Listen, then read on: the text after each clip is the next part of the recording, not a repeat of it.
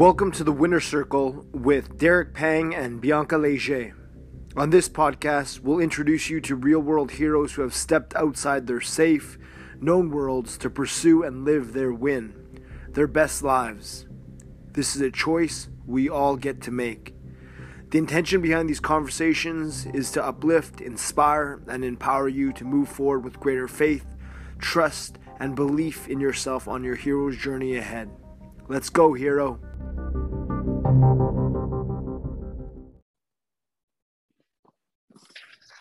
All right, we are live. And on today's episode of Welcome to the Winner Circle, alongside co host Bianca Leger, we interview an experienced keynote speaker and author who helps individuals and organizations maximize performance. And in, as an internationally renowned basketball performance coach, he spent 15 plus years working with the highest performing athletes on the planet, including NBA superstars Kevin Durant, Steph Curry, and Kobe Bryant.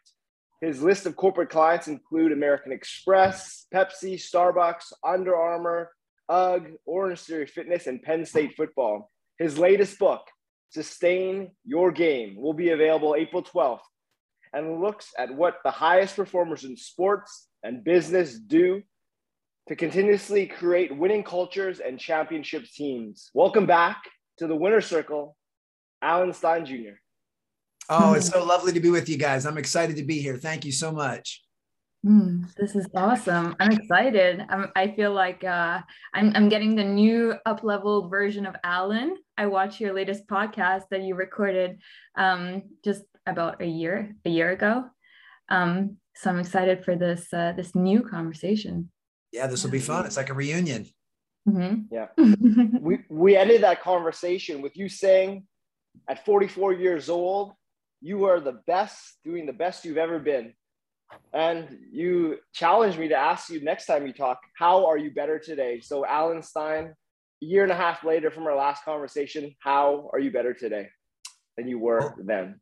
Well, I'm 46 now, so we can add two more years on the calendar to that. And uh, yeah, I mean, I say with the exact same level uh, of confidence and conviction uh, right now is the best that I've ever been doing in every area of my life. So uh, thankfully, uh, I've continued to grow uh, and evolve and improve and and learn since we last spoke. So uh, what I said then was true. At that time, I was doing the best I've ever done, and I'm thankful that two years later I can make that exact same claim.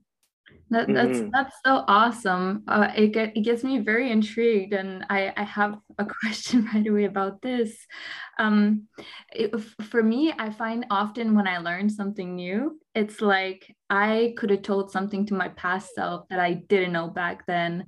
Um, because uh, we don't know that we don't know something until we do, right? Um, so you're you're on this beautiful incline, and I'm excited to hear about how we can kind of generate this type of of uh, optimization of our lives for uh, constantly thriving towards our best selves. Um, and yet, I still wonder what are things that you feel you have learned in the past year? How do you feel like you have changed and evolved? Well, oh, I, I, love the direction we're coming right out of the gate. And, and, one thing that I think is important to say, we we all have the benefit of hindsight being 2020. It, it's so easy for us to, to look at our lives and to look backwards and to say things like, I wish I would have known that then, or uh, an even more dangerous statement is, I should have known that then, mm. which really denies our humanity in the moment. What I've mm. gotten better at in regards to that is giving my previous self some grace and some compassion and forgiving myself in the past uh, for a plethora of mistakes you know i've made um, and being at peace with the fact that at that time i was doing the best i was capable of with the information i had and anytime mm-hmm. you can you hit the fast forward buzz to pr- button to present day you know i have more information today than i had two years ago i have more mm-hmm. awareness today than i had two years ago I've been exposed to more people and books and documentaries and podcasts. You know, mm-hmm. the inputs in my life have increased exponentially since then. So therefore, the outputs uh, have also gotten better. So I'm okay with that that that journey and that that timeline.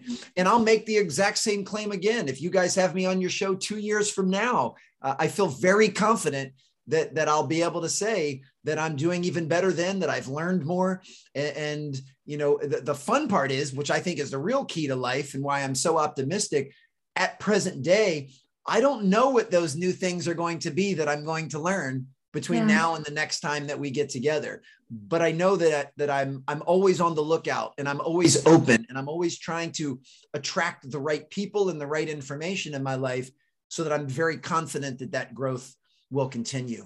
Uh, as far as your mm-hmm. specific question, um, how I've changed in the last couple of years, you know, mm-hmm. uh, what's made this time really unique, of course, has been the global pandemic that's affected everybody. And mm-hmm. I think that's really revealed certain characteristics in each and every one of us uh, on an individual level and on a societal level. And, uh, yeah.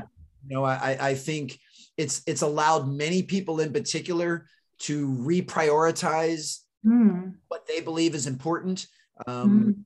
To put a focus on things, you know, that maybe they didn't put a focus on before.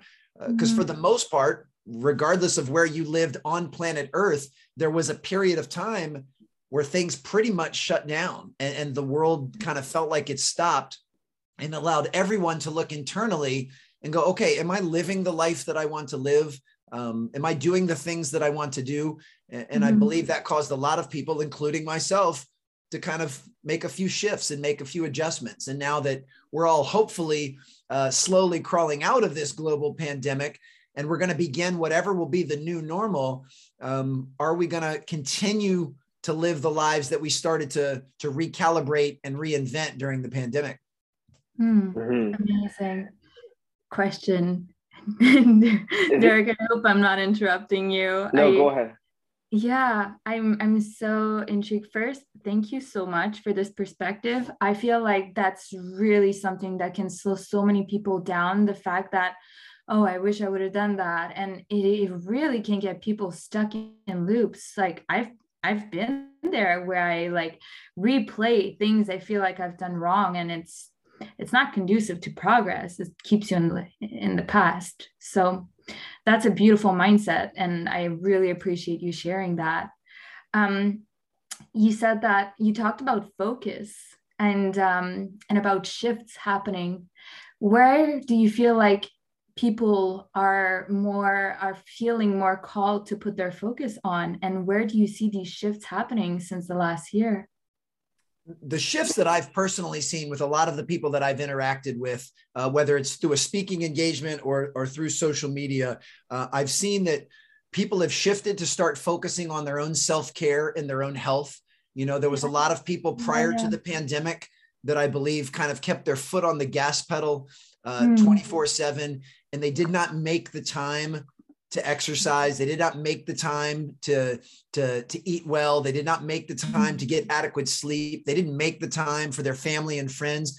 And when things shut down and you started people, you know, that you started seeing people post on social media, you know, it's been awesome having dinner with my family every night. And we've certainly enjoyed taking long walks through our neighborhood when nothing else was available. I think those are some of the biggest shifts was a shift mm-hmm. in self-care and a shift in devoting time to those that that you love the most and i'm certainly hoping those are two things that people will continue to do now that the pendulum swings back in the other direction and the mm-hmm. world continues to open up uh, mm-hmm. i hope they don't lose those things and um, you know because I, I, think those things are vital um, to not only improved performance which i know everyone's interested in but to improved fulfillment as well and really enjoying life. And that's you know that's really kind of the focus of my my new book is how we can you know manage stress and avoid stagnation and beat burnout. Um, mm. and all of these things we're talking about right now feed directly into that. Yeah. Mm, absolutely. And i'm excited to get into your new book shortly sustain your game. But on the topic of self-care i'd like to discuss that because during the pandemic it helped me reinforce what are my foundational self-care tools in all aspects of my being mental physical emotional and spiritual. And i would like to go over those four categories with you. And what have you established as your foundations in all four? And i'm especially interested and we can start there to hear about spiritual because that's something i don't hear you talk much about. Um, so let's get into your found what the spirituality look like to you, Alan? What are your foundational elements in that category? And then let's move on to the physical, the mental, and the emotional for me spiritual is just kind of your relationship with the universe around you and and you know your your perspective on the world um, you know i, I know uh, spiritual means something different to everyone so i, I believe and i have a, an immense respect for the fact that it's a very personalized um, definition. You know for the most part i would think most people define the physical silo very similarly. You know it's it's kind of your body and, and taking care of this machine that we all have. Um, but spiritual I, I think if you were to ask 10 different guests you may get 10 slightly different answers. Uh, i know for some folks uh, there's a heavy faith and religious component to their spirituality um, for other folks it's more of a, a cosmic sense of their relationship with the universe so uh, i think for everyone it's it's slightly different uh, I, I for me the spirituality component is directly interwoven in with kind of the emotional component. There's a lot of those things that, that I think there's some overlap there. Um, but I, I, just, I love the way that you've identified that we have these different areas in our life um, that we need to make sure we focus on and prioritize and emphasize, but that they're also not completely separate, that they're all kind of woven together. Uh, I'm a big believer that if you improve your physical health and well being, that will allow you to have better mental acuity and focus. That will allow you to regulate your emotions better. And those two things will help support whatever your spiritual beliefs are. So uh, these things are, while they may be, we can divide them as far as categories, they're still interwoven together and they affect each other. And, uh, you know, it, it's for, I think most people would agree if you're, you're having a tough day emotionally, you probably feel less motivated to go work out and to take care of your physical body. You know, when you're struggling emotionally, that might be a trigger uh, to eat some comfort food that might not be the healthiest food for you to eat. So once again, these things they, they're they're all connected, and uh, that's just the way we are as human beings. We, you know, I always believe in taking a very holistic approach. And there might be one area in one of these silos that I might put more focus on at any given time but I do understand the totality is they're all related. Mm. Yeah, absolutely. So, what would be your foundations for spirituality? What like what is the one foundational element of your spiritual life? For me, it's yoga and meditation. How about for you? Uh, yeah, I would second that. Yoga and meditation uh, are, are two ways that help me feel more grounded feel more mindful, and f- help me feel more connected to the the world and the universe around me. So yeah, I would I would actually say the exact same thing. Mm-hmm. For emotional, um, I know one thing you mentioned in our last conversation is um, seeking a therapist and the great benefit that has had for you. So I know that is one of your foundational pieces of your emotional self care. What are some others? you know the, the foundation uh, of my emotional bucket if you will is simply self-awareness and the ability uh, to recognize understand and manage the emotions that i feel every single day and those will ebb and flow and and, and as human beings being very sentient beings um, our emotions will always ebb and flow and i'm getting much better at being able to recognize them uh, giving myself permission to feel however i feel you know, I, I no longer try, and I say no longer because I did this for most of my life. I no longer try to resist or suppress any emotion. Uh, if I'm upset or I'm angry, I give myself permission to be upset and angry. Um, but I'm also conscious enough to know that that's simply information. That's not a directive, that there's nothing wrong because I don't like labeling things right or wrong, good or bad. There's nothing wrong about feeling angry but I don't allow that emotion to dictate my behavior. So just because I'm feeling angry, um, I'm very conscious about making sure that I, I don't say something disrespectful to someone, or I don't lash out, or, or I don't try to diminish somebody else to temporarily make myself feel better. So I, I have an awareness of how I'm feeling, but I have full control over what my behavior will be.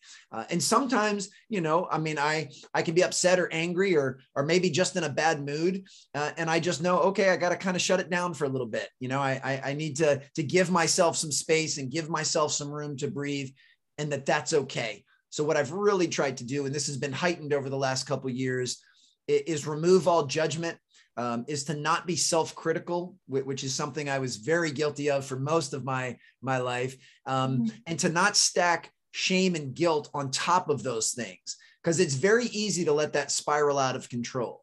You know, I'm, I'm upset about something, and now I feel guilty for for feeling upset which I shouldn't. I'm a human being where I have a whole palette of emotions. So uh, for, for me, the emotion, and this is something I, I get to practice every day of my life, uh, as we all should. Um, I look at that emotional bucket as constantly trying to improve my ability to recognize, manage, and, and understand my emotions um, and make sure that they're not dictating my behavior.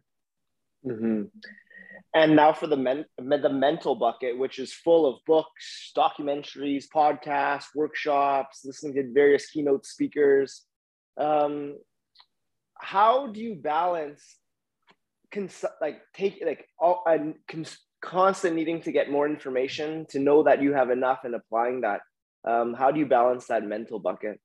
that's definitely a, a, difficult balance to have i'm that that has been a big pillar of my life for a really long time the personal and professional development side and i'm always taking in new information and it kind of varies what sources i get it from like i used to be much more into reading physical books now i'm much more into listening to podcasts. Um, but as long as i'm having quality inputs because i do believe uh, the quality of your inputs directly reflect the quality of your outputs that you know uh, in order to improve your thinking and attitude and mindset and perspective and educate yourself then you need to make sure you're, you're putting good stuff in. I mean certainly no different than our human you know our bodies when it comes to the physical. If you're putting garbage in you're going to be putting garbage out and so i'm very i have high discernment and high diligence in what i read watch and listen to however with that said i don't just read watch and listen to stuff that already affirms and confirms what I already believe. Uh, I read, watch, and listen to stuff that has points of view that I know challenge what I think and, that may view things differently than I do, uh, or, or, someone that I know has a different belief system. Uh, I stay very open to that uh, because I want to learn and, and I have a fascination and a curiosity on why someone would believe something that might adamantly oppose something that I believe. So I try not to insulate myself uh, in a bubble where I'm just reinforcing what I already know and what I already believe. I, I don't need to do that. I already know that and I already believe it. I, I like reading and, and, watching and listening to stuff that, that challenges that point. Um, and I'd like to do that from a variety of different sources. You know, I'm a huge believer in diversity. Uh, I know, you know, I believe most people hear the word diversity and they immediately think of race or ethnicity uh, or maybe even religion or possibly gender uh, or identification. And those are all beautiful parts of diversity. But I also believe in diversity of thought, uh, diversity of experience, diversity of perspective. So I, I, try to make sure that I'm constantly listening to different stuff. And, you know, if I, I pulled out my phone and showed you the, the podcasts that I listen to regularly, they're all over the map. I mean, mm-hmm. they're, they're a variety of different hosts and topics and beliefs. And, and I love that. And, uh, you know, I, I try to mix that stuff up on the regular. And then I supplement my very heavy podcast listening um, with, I do read physical books still, just not at the same uh, rate that I used to read them. And I do watch educational videos on YouTube or a documentary on Netflix, like anything that's going to help me stimulate thought. Uh, and then when I, my process for all of those things, um, I'm a rigorous note taker. So I'm, I'm always taking notes. And then I'm figuring out which of this stuff you know, eh, can be incorporated into my life philosophy and perspective. Like, what am I learning that I can then turn around and use and share to light other people's candles and to fill their buckets? And which stuff do I read and learn that maybe I don't necessarily agree with or align with, but it strengthens my own convictions. So uh, I'm always taking notes and then I'm figuring out how can I actually incorporate this into my life? How can I use this to improve myself? And then how can I do that to help others improve their lives. So, you know, I don't I don't read, watch, and listen to stuff just for the sake of doing it. I actually want to put that stuff into action and put it into practice. Uh, now, there's plenty of other things that I watch for pure entertainment. You know, if, if I decide to binge watch Ozark, uh, it's because I enjoy the show and I'm fascinated by acting and directing and cinematography. Uh, I'm not taking notes while I'm watching Ozark. Um, but I am taking notes dur- during more of these educational uh, mediums. Mm-hmm. And as a lifelong athlete, this last bucket has probably been the easiest for you, and um, and that is your physical bucket. What are your foundations to your physical health? Let's talk about nutrition and let's talk about physical activity. The number one thing that we could do for our brain. Well, I would say the the physical bucket has been my most consistent for my entire life.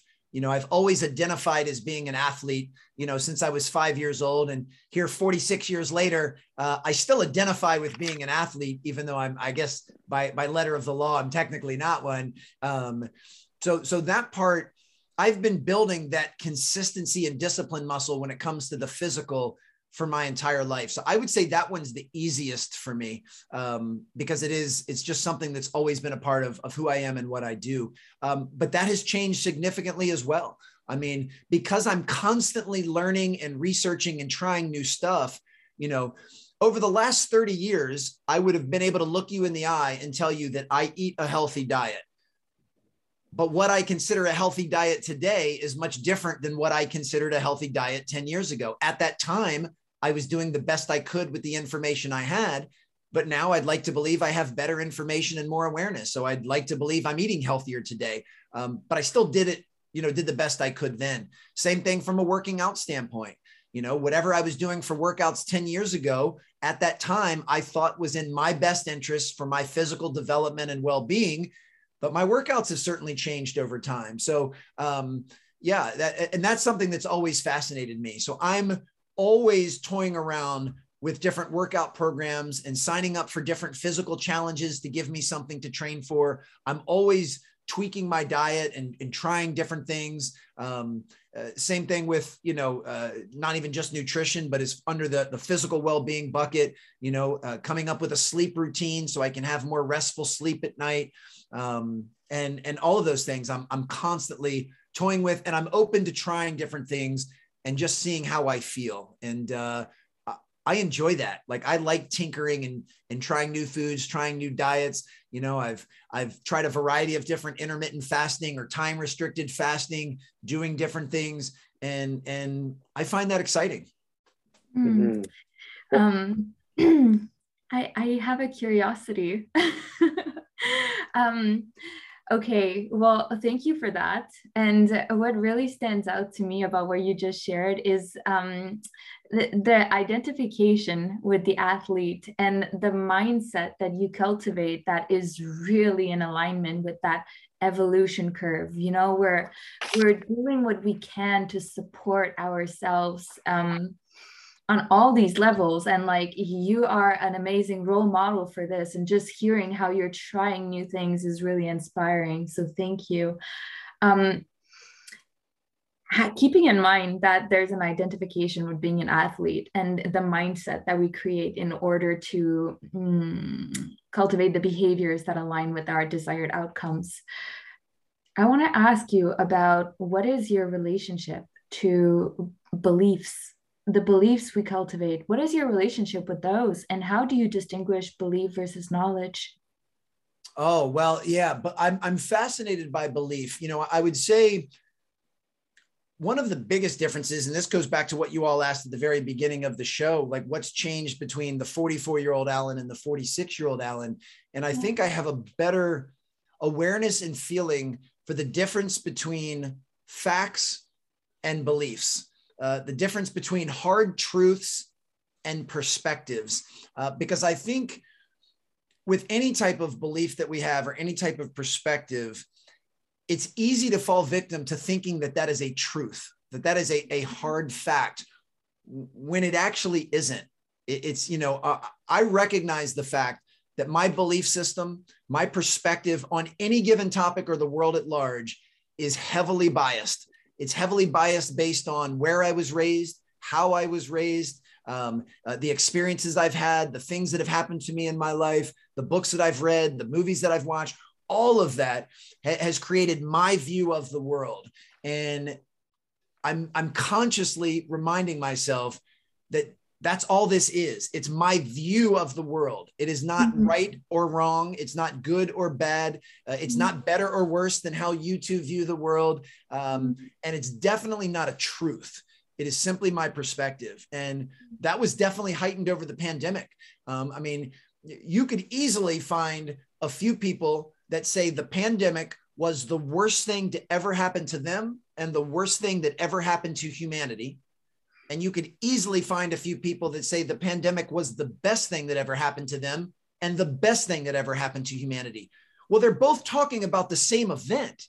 So mm-hmm. obviously, it can't be a truth. There, there has now there are some facts involved with the pandemic, but this is mm-hmm. just their perception of it, and their mm-hmm. perception of it is based on a whole bunch of factors that that that shape their belief system. And for me, understanding the difference between the two.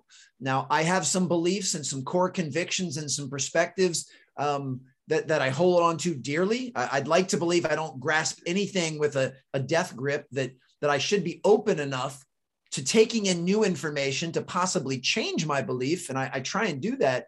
But just remembering that that's all that it is, it's just a belief. Uh, and that has actually helped in my ability it's raised my empathy and compassion and has helped my ability to connect with other human beings. Mm-hmm. because if if you and i were to, to view something differently or you and i have a difference of opinion um, i go through a few steps now that i don't think i was capable of going through a few years ago. Uh, the first step is just that acknowledgement is the acknowledgement that i'm entitled to have my own opinion and beliefs but therefore you are as well. And i need to be respectful of yours even if I adamantly and fundamentally disagree with them, I need to respect the fact that you are allowed and entitled to have your own opinion and beliefs. Um, the next thing I do is I give you the benefit of the doubt that you're doing the best you can with your current level of awareness and you're doing the mm-hmm. best you can with the information you had. It's the same approach I take with my younger self.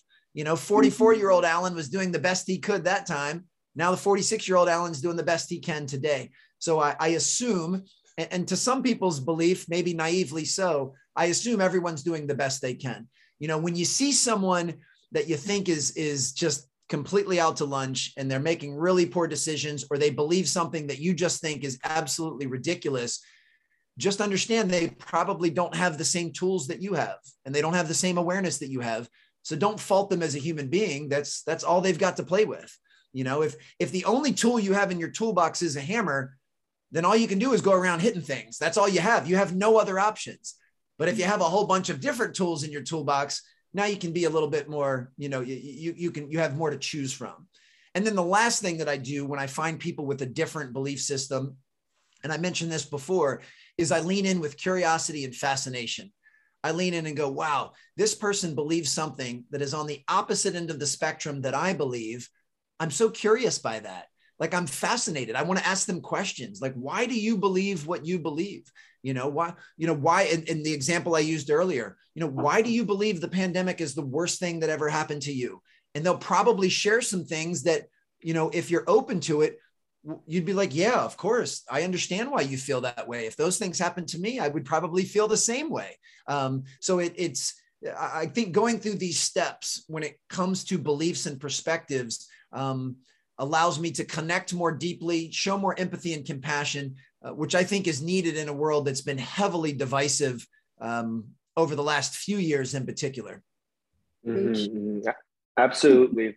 A new a shiny new tool that I look forward to adding to my tool belt is your new book, Sustain oh, Your Game, which drops on April 12th. And it's built on a simple premise, something that we kind of talked about throughout this conversation already, and that is each of us will always be under construction, a work in progress, constantly evolving. What was your inspiration to write this book as a follow up to your first book, Raise Your Game? Well, I by no means want to imply that I reached the mountaintop. I think that's going to be something I'll be pursuing for my entire life, but I always try and write about whatever it is that I'm actually going through and experiencing in my own life. So when I wrote Raise Your Game, my main focus was, was on how can I optimize my own performance and, and perform as well as I'm capable of in different areas of my life. And while I'll always be in pursuit of that, I, I've now most recently shifted gears to say, okay, how can I sustain excellence and sustain performance and sustain fulfillment for long periods of time? I mean, barring something catastrophic or unforeseen, which I have no control over, I'm 46 years old. Statistically, I should be at about the halftime of my life. So I don't see any reason why I shouldn't live another 46 years, maybe more. We'll see. Um, so if I've done all of these things in the first 46 to reach a certain level of performance or happiness or, or fulfillment, now what are the things I need to do to not only maintain that, but continually slowly evolve and grow over time over the next 46 years. And and i think this is something else the pandemic really heightened was that the biggest combatants to that are stress stagnation and burnout. That that those are the three biggest drags and detractors to reaching fulfillment and high performance. So if we can find a way to mitigate stress stagnation and burnout um, then it's, it's almost like taking a, a weight vest off will be so much more nimble and, and so much looser uh, and so much freer to pursue the things that fill our bucket. Uh, so I pay a lot of attention to kind of stress in the short term on the day to day, pay a lot of attention to not putting on the mental cruise control and plateauing and stagnating in the midterm. And then I'm always very conscious uh, of not allowing those things to creep up to the point where I feel burned out, uh, not just on work, but just burned out on life. Mm. Mm-hmm. So let's examine those those three categories. Part one is perform, and that's managing stress in the day to day, the short term. How do you do that? The first thing I, I think you do is it's kind of two steps. One is just accept the fact that most of the things that go on in the world are outside of your control. You know, um, the, uh, Eckhart Tolle, who's uh, the best way to describe Eckhart Tolle for anyone that doesn't know who he is, I, he's kind of a modern day philosopher. Um, but of all the different definitions of stress, I actually resonate with his defini- definition of stress the most. And he says stress is the desire for things to be different than they are in the moment.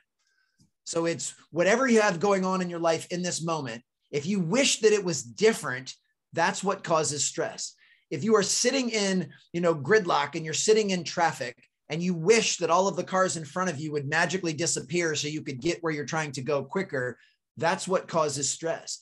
So the way to alleviate that is to just have pure acceptance and just say, there's nothing I can do about the fact that I'm stuck in this traffic. It's not my preference, but I'm certainly not, you know, it's not, I'm not in charge of the universe. I'm not in charge of everything that goes on. So I'm just going to accept the fact that I'm sitting in some traffic, or I'm going to accept the fact, you know, that, that I'm in a disagreement with my spouse, or I'm going to accept the fact that my boss just piled a bunch of work on my plate uh, on a Friday afternoon and I got to work this weekend.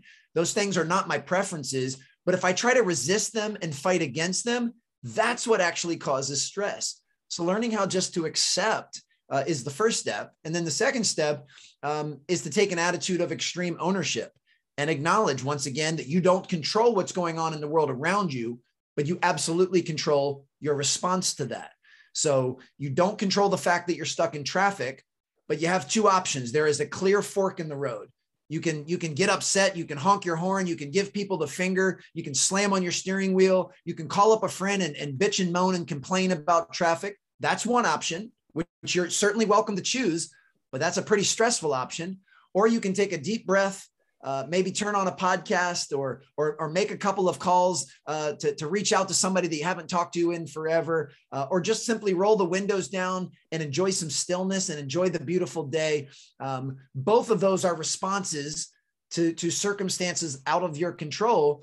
One of those responses, I believe, causes a, a drastic height in stress and makes you feel worse and the other is kind of just letting the air out and and making mm-hmm. you feel better but having the ownership to recognize that you're the one that controls those responses and to keep that focus just on the present moment um, is is and what's worked really well for me from a, a stress management standpoint mm-hmm.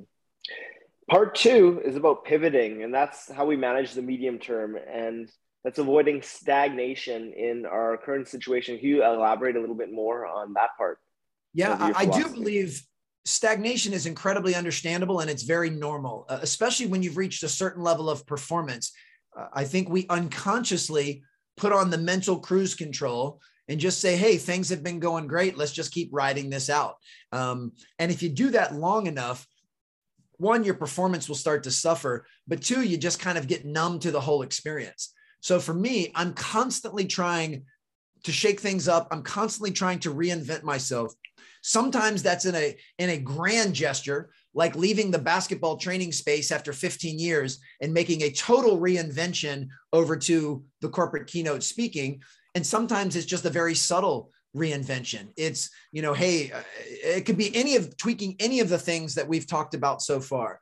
You know, we, mm-hmm. we've talked a ton about the ability to tweak, tweak our physical and our mental inputs. So it's mm-hmm. reading new books, listening to new podcasts, trying new foods, trying different workouts. All of those are like micro reinventions and saying, okay, for the last six months, you know, I've been doing a ton of strength training. Um, now when the weather breaks and it's nice out i'm going to reinvent myself and i'm going to start doing some long distance running or some endurance work you know i've i've been eating a paleo diet for the last little bit maybe i'm going to try a plant-based diet and just see how my body reacts to that or see if i enjoy that those are just little micro reinventions and pivots that, that i think we need to uh, be very proactive instead of being reactive proactive into trying those different things and that's what keeps at least for me that's what keeps things fresh and new and, and reduces uh, you know the, the stagnation or the plateauing that that's often inevitable if you don't mm-hmm. I'm really curious about this reinvention. Um, you spent 15 years plus in the basketball world and you reinvented yourself as a speaker. And i feel a lot of people get stuck in their roles. People that have been athletes their whole life or coaches they don't know anything else. And they kind of dwindle in that space because they don't know how or when to move on or they see moving on as a failure. How can we successfully reinvent ourselves and navigate this the fear the scare being scared of that change mm, man love that well first and foremost um, and, and i know i sound like i'm repeating myself a lot but so many of these fundamental concepts they apply to all of these different scenarios. Uh, the first thing you have to do is be kind to yourself, be compassionate to yourself instead of being critical and saying it's okay to be scared.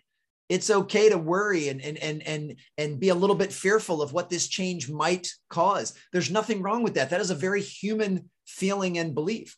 The second thing is um, to be very careful about attaching labels and judgments to yourself uh, many of which are done through that self-critical lens. So when you say something to the, not you personally, but when a person says something like, you know, well, well, leaving this area means I'm a failure, or leaving this marriage means I'm a failure, um, that's not a truth. That is not a fact. This goes back to what we were talking about early. That is simply a story that you're telling yourself, and it's a perspective and a belief that you have. Um, now, you may be able, because we're, we're amazing creatures of rationalization, you may be able to pile up tons of evidence from your past that would support that story. And it gets you to start thinking, well, maybe this is a truth, but, but that is not a fundamental truth. If you choose to leave a marriage, that does not necessarily and automatically mean you are a failure. If you choose to leave a job, that does not mean you are fit. If you get fired from a job and someone tells you, get out of here, we don't want you working here anymore, that does not mean you as a human being are a failure unless you tell yourself that story. So, with any of these changes, just know that it's okay to not be okay, that it is okay to be scared. That is a human emotion. It's a primal one that's kept us alive for all of these years. You know, we, we have to have some level of fear. Um, and, and just know that with that acceptance that you don't have to put labels on yourself. You don't have to tell yourself these stories over and over that, that, that you can change that. You know we each get to write our own story um, and that should be a very liberating and empowering feeling. Um, and it's it's one that i mean we all struggle with. And, and let me say this because I, I make this disclaimer everywhere i go now because it's so important. You know with all of this stuff even with what's in the book i'm not speaking from a place of mastery I have not figured all of this stuff out. You know, I, am not a 90 year old monk sitting atop a mountain in Tibet that has life figured out. I don't.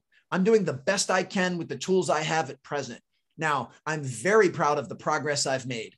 I'm excited and optimistic for the direction at which I'm going. And I love the path that I'm on, but I struggle with all of this stuff that I'm sharing with you guys. So, yeah, I absolutely get scared and have anxiety and feel fear in certain circumstances There are absolutely times where I temporarily look at myself as a failure or look at a mistake and attach judgment to that. But what I'm thankful for now is I have an awareness to catch myself doing those things because I know that they don't serve me. And then I can take a step back and go, you know what, Alan, you're, you're not a failure. You may have failed in this moment at this one task, but it's a learning experience. And now you can draw mm-hmm. from that and you can use it moving forward. So I'm, I'm very careful about uh, attaching those, those labels. And, uh, you know, one of the best things I think any of us can do, and I'm, I'm still working on this myself, is learn how to talk to yourself with mm-hmm. the same love, grace, and compassion that you would talk to a, a friend or a, a, sibling or a loved one or a spouse or a mm-hmm. child. You know, yeah. I mean, uh, I'm, I'm a proud father of three children who I love very much. You know, mm-hmm. if my children were scared, I would not berate them. I would not call them failures. I would not make them feel worse. I would comfort them. I would try and make them feel better. You know, uh, I'm friends with you guys. You know, Derek, if you reached out to me and said, man, I, I, just had the worst day. I made a really bad decision this morning. I, you know, the first thing I would do was offer you compassion, you know, either literally or figuratively put my arm around your shoulder and say, don't worry about it, man. Things are going to be okay. We're going to learn from this and, and you're going to dig out of this and tomorrow's going to be better.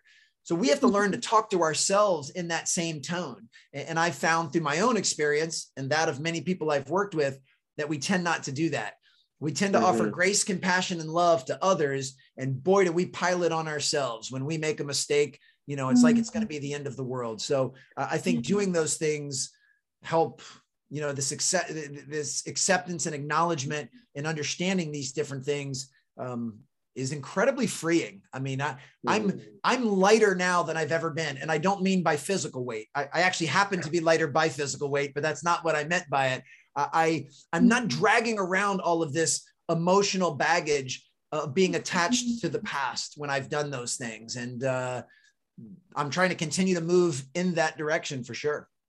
Mm-hmm. Yeah. Thank you for sharing that. I really appreciate that, Alan. And I just want to mm-hmm. peer a little more into this. Um, when was the last time that you feel, felt scared? How did you bring awareness to it, and how did you overcome the situation?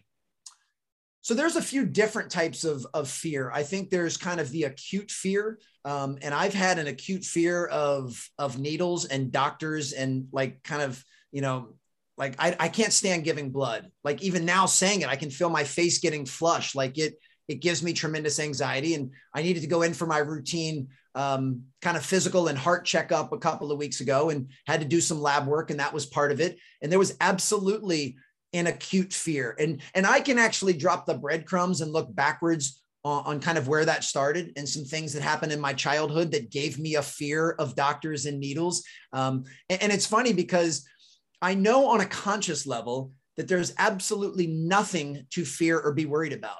I mean, heck, if there's ever going to be somewhere where something bad goes wrong, it's at it's great to be at a doctor's office where there's medical professionals who can help you. I mean, that's arguably the safest place for me to be but it still brought out this raw, visceral feel that, that I have. I mean, I'm literally sweating a little bit right now, even talking about it. But that was a very acute fear.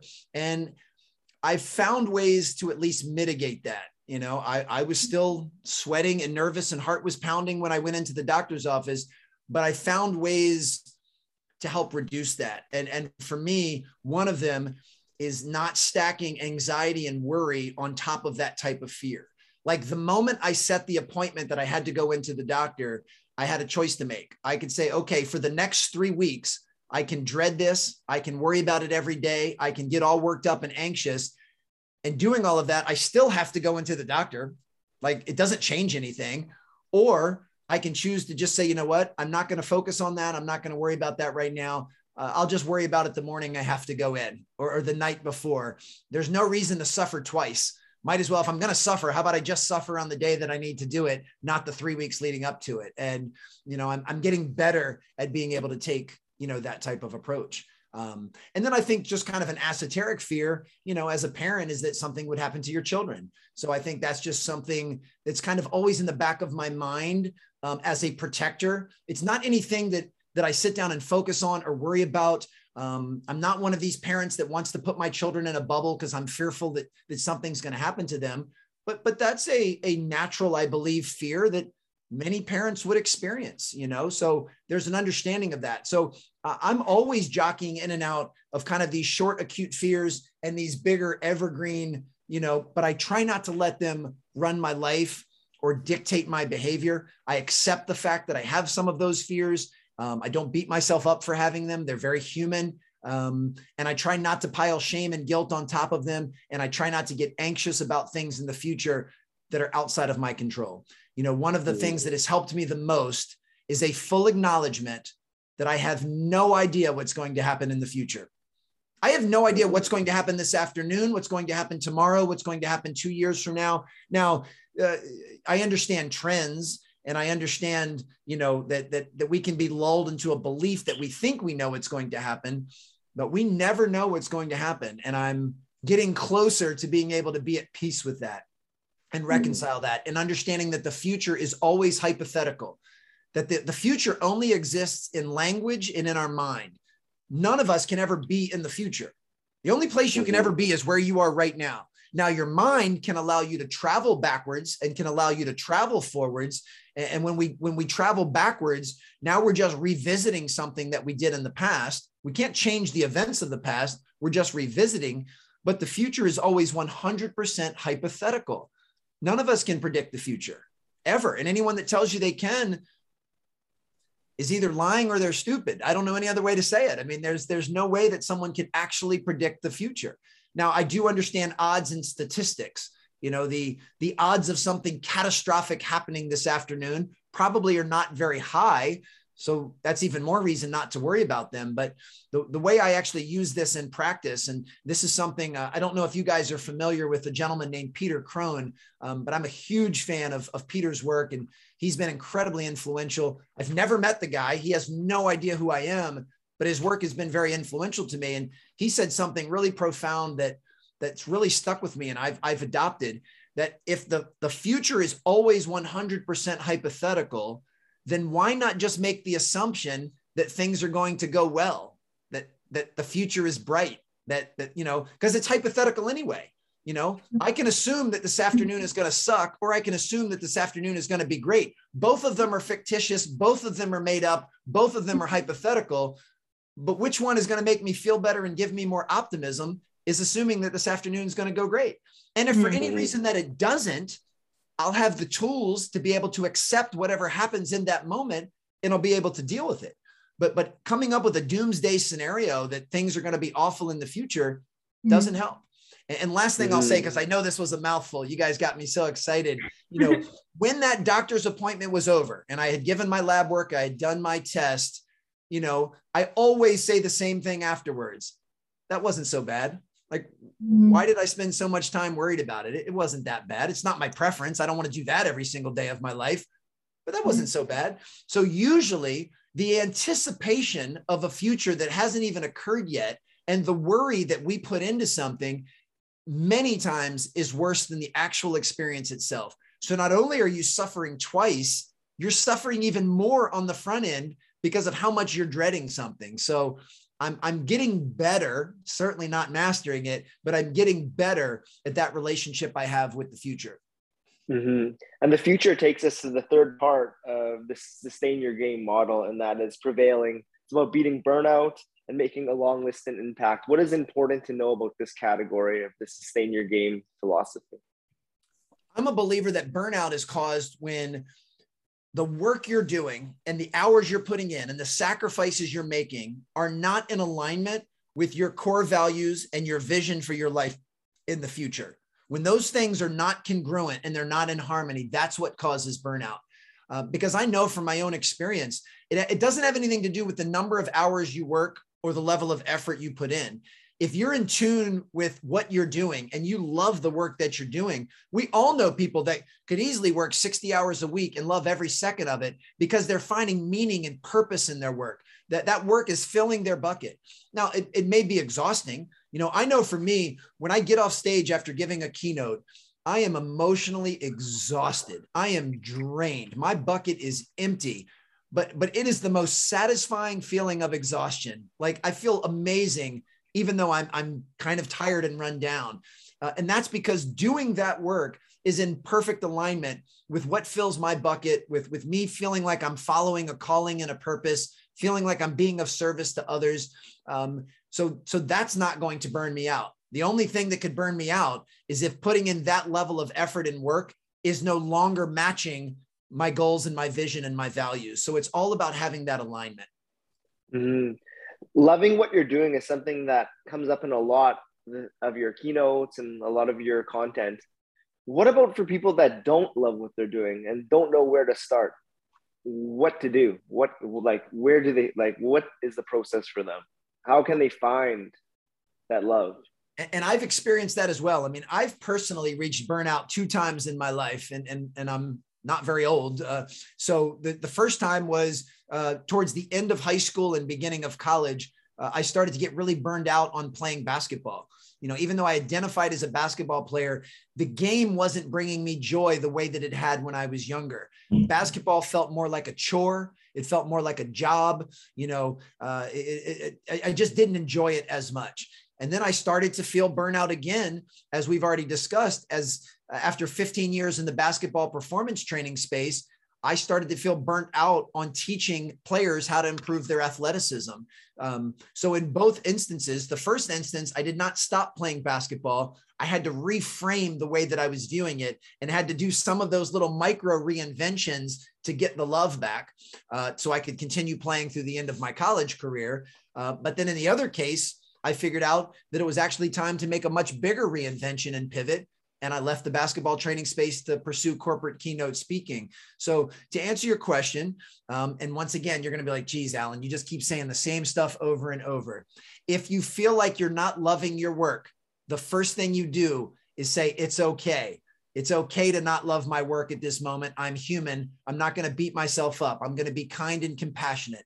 I'm going to talk to myself as if my best friend just came into the room and said he doesn't love his work anymore. What would I say to him? Or what would I say to her? And that's how I'm going to talk to myself. Second, I'm going to try to dig a little deeper and figure out I used to love this work. Why do I no longer love it? What's changed? Has something changed in the actual job description or my responsibilities? Or has something changed on my end in my life as I've gotten older? You know, maybe you've made a, a change. Maybe you started that job when you were single and now you're married and have a child. So, so things on this side of the fence have changed and that's okay too. But I would try to pinpoint when and where and why did I, I stop having the love?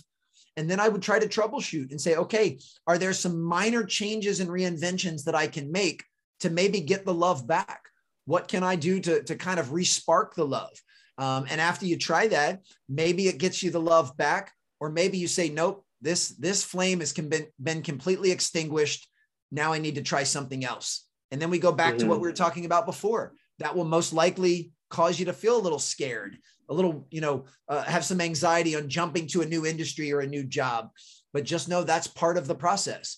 And, and I do believe that every person uh, in the world has the right to do work that they enjoy and fills their bucket. And sometimes they're mm. stepping stones. Like I get it. You, you might be pursuing um, work as an actor, but in order to keep the lights on at night, you have to wait tables during the day in order to pursue your dream. So waiting tables might not be your favorite job of all time, and you might not love it, but it's a means to an end that allows you to pursue the thing that does fill your bucket and love it. So it's also important that we keep all of these different things uh, in, in, perspective. So um, that's kind of the, the, the the pattern or or routine that I would follow, trying to figure those different things out. But it always starts mm-hmm. with an awareness. Uh, you're never going to fix something you're oblivious to. You're never going to change something or improve something that you're not aware of. So also congratulate yourself for having the awareness to recognize, you know what, I'm kind of stagnating right now. Or you know what, I'm feeling burnt out. I don't love my job anymore because most people are so numb to that that they don't even realize it. They wake up 20 years later and go, man, for the last 20 years, I've hated this job. And, and, you know, I don't want to imply that they wasted 20 years, but boy, if they would have come up to that conclusion in year one, maybe they could do something different for the following 19 years that would have had a, a massive impact on their fulfillment uh, and the way that they viewed the world. Mm-hmm, mm-hmm. Thank you so much for that, Alan. So much quality wisdom and knowledge shared with us. And this leads us to my final question of this conversation. We have a couple minutes left. Um, through all the highs and lows that is your journey of this life, what has been the greatest life lesson you've learned on your path that you feel called in this moment to share with us? Wow. Um, I think it would just be a summation of a lot of the things that I've I've said before. I mean, I think the biggest one is learning to have an acceptance with what you control and what you don't and to focus on the portions that you do have control over, which for the most part is your response to any situation and learn how to talk to yourself the way you would talk to a loved one or a friend. You know, don't pile on the self-criticism, but learn to be kind and compassionate to yourself. Doesn't mean you don't hold yourself accountable and doesn't mean you don't hold yourself to a high standard, because I think you should do those things with the people that you love. You know, the people that are most important in my life, I hold them to a high standard and I hold them accountable.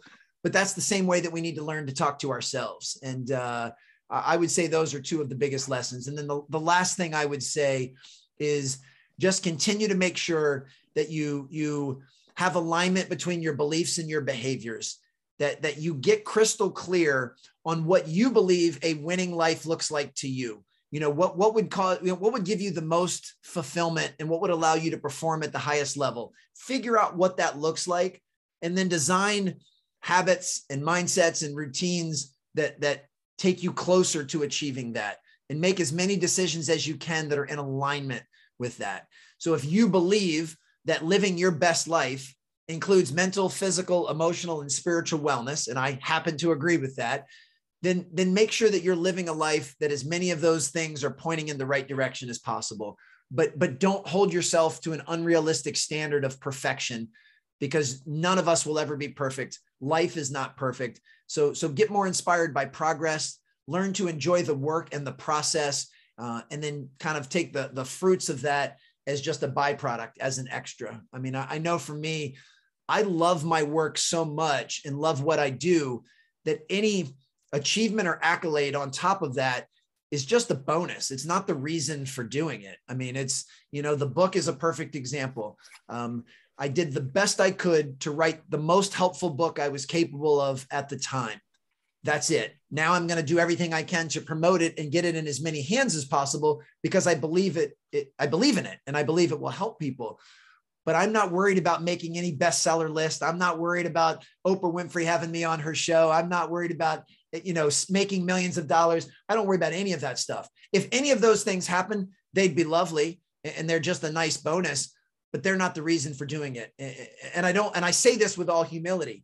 I've already won because I've already done what I've loved to do, which is write a book. And that's that's it. So I've already won the game because I'm the one that determines the rules. Now, anything that gets on top of that, any cherry on top of that would be a nice to have, but it doesn't define my self-worth. And it certainly doesn't define, you know, the, the journey that I'm on. So when you set the rules to your own game and you live accordingly, you've already won. So you don't have to compare yourself to anyone else. You don't have to worry about how much money you make. You don't have to worry about how many Instagram followers you have. Those external metrics can matter to other people, and that's fine. But I don't spend any time worrying about those. I've already won because I'm doing what I love. Beautiful. Thank you so much for sharing that, Alan. Closing thoughts and words from Bianca as we end this conversation. I think this was just uh, full of, uh, of beautiful, beautiful practices for us. Um, thank you for sharing all this. I am confident that the people who listen and hear your message and read your book are gonna take away a lot um, that they can apply to their daily lives to feel good, to um, really get moving in a direction that makes them feel good. And um, thank you. We need this uh, mm-hmm. this kind of message.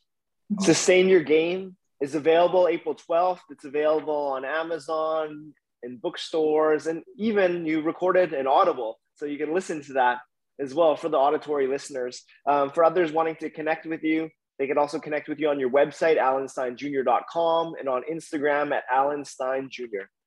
So to close every conversation, we bring our fist in in unity to the winner circle, a choice. Boom. Thank you so much, Alan. Absolutely. Thank you both. This was a lot of fun. Thank you.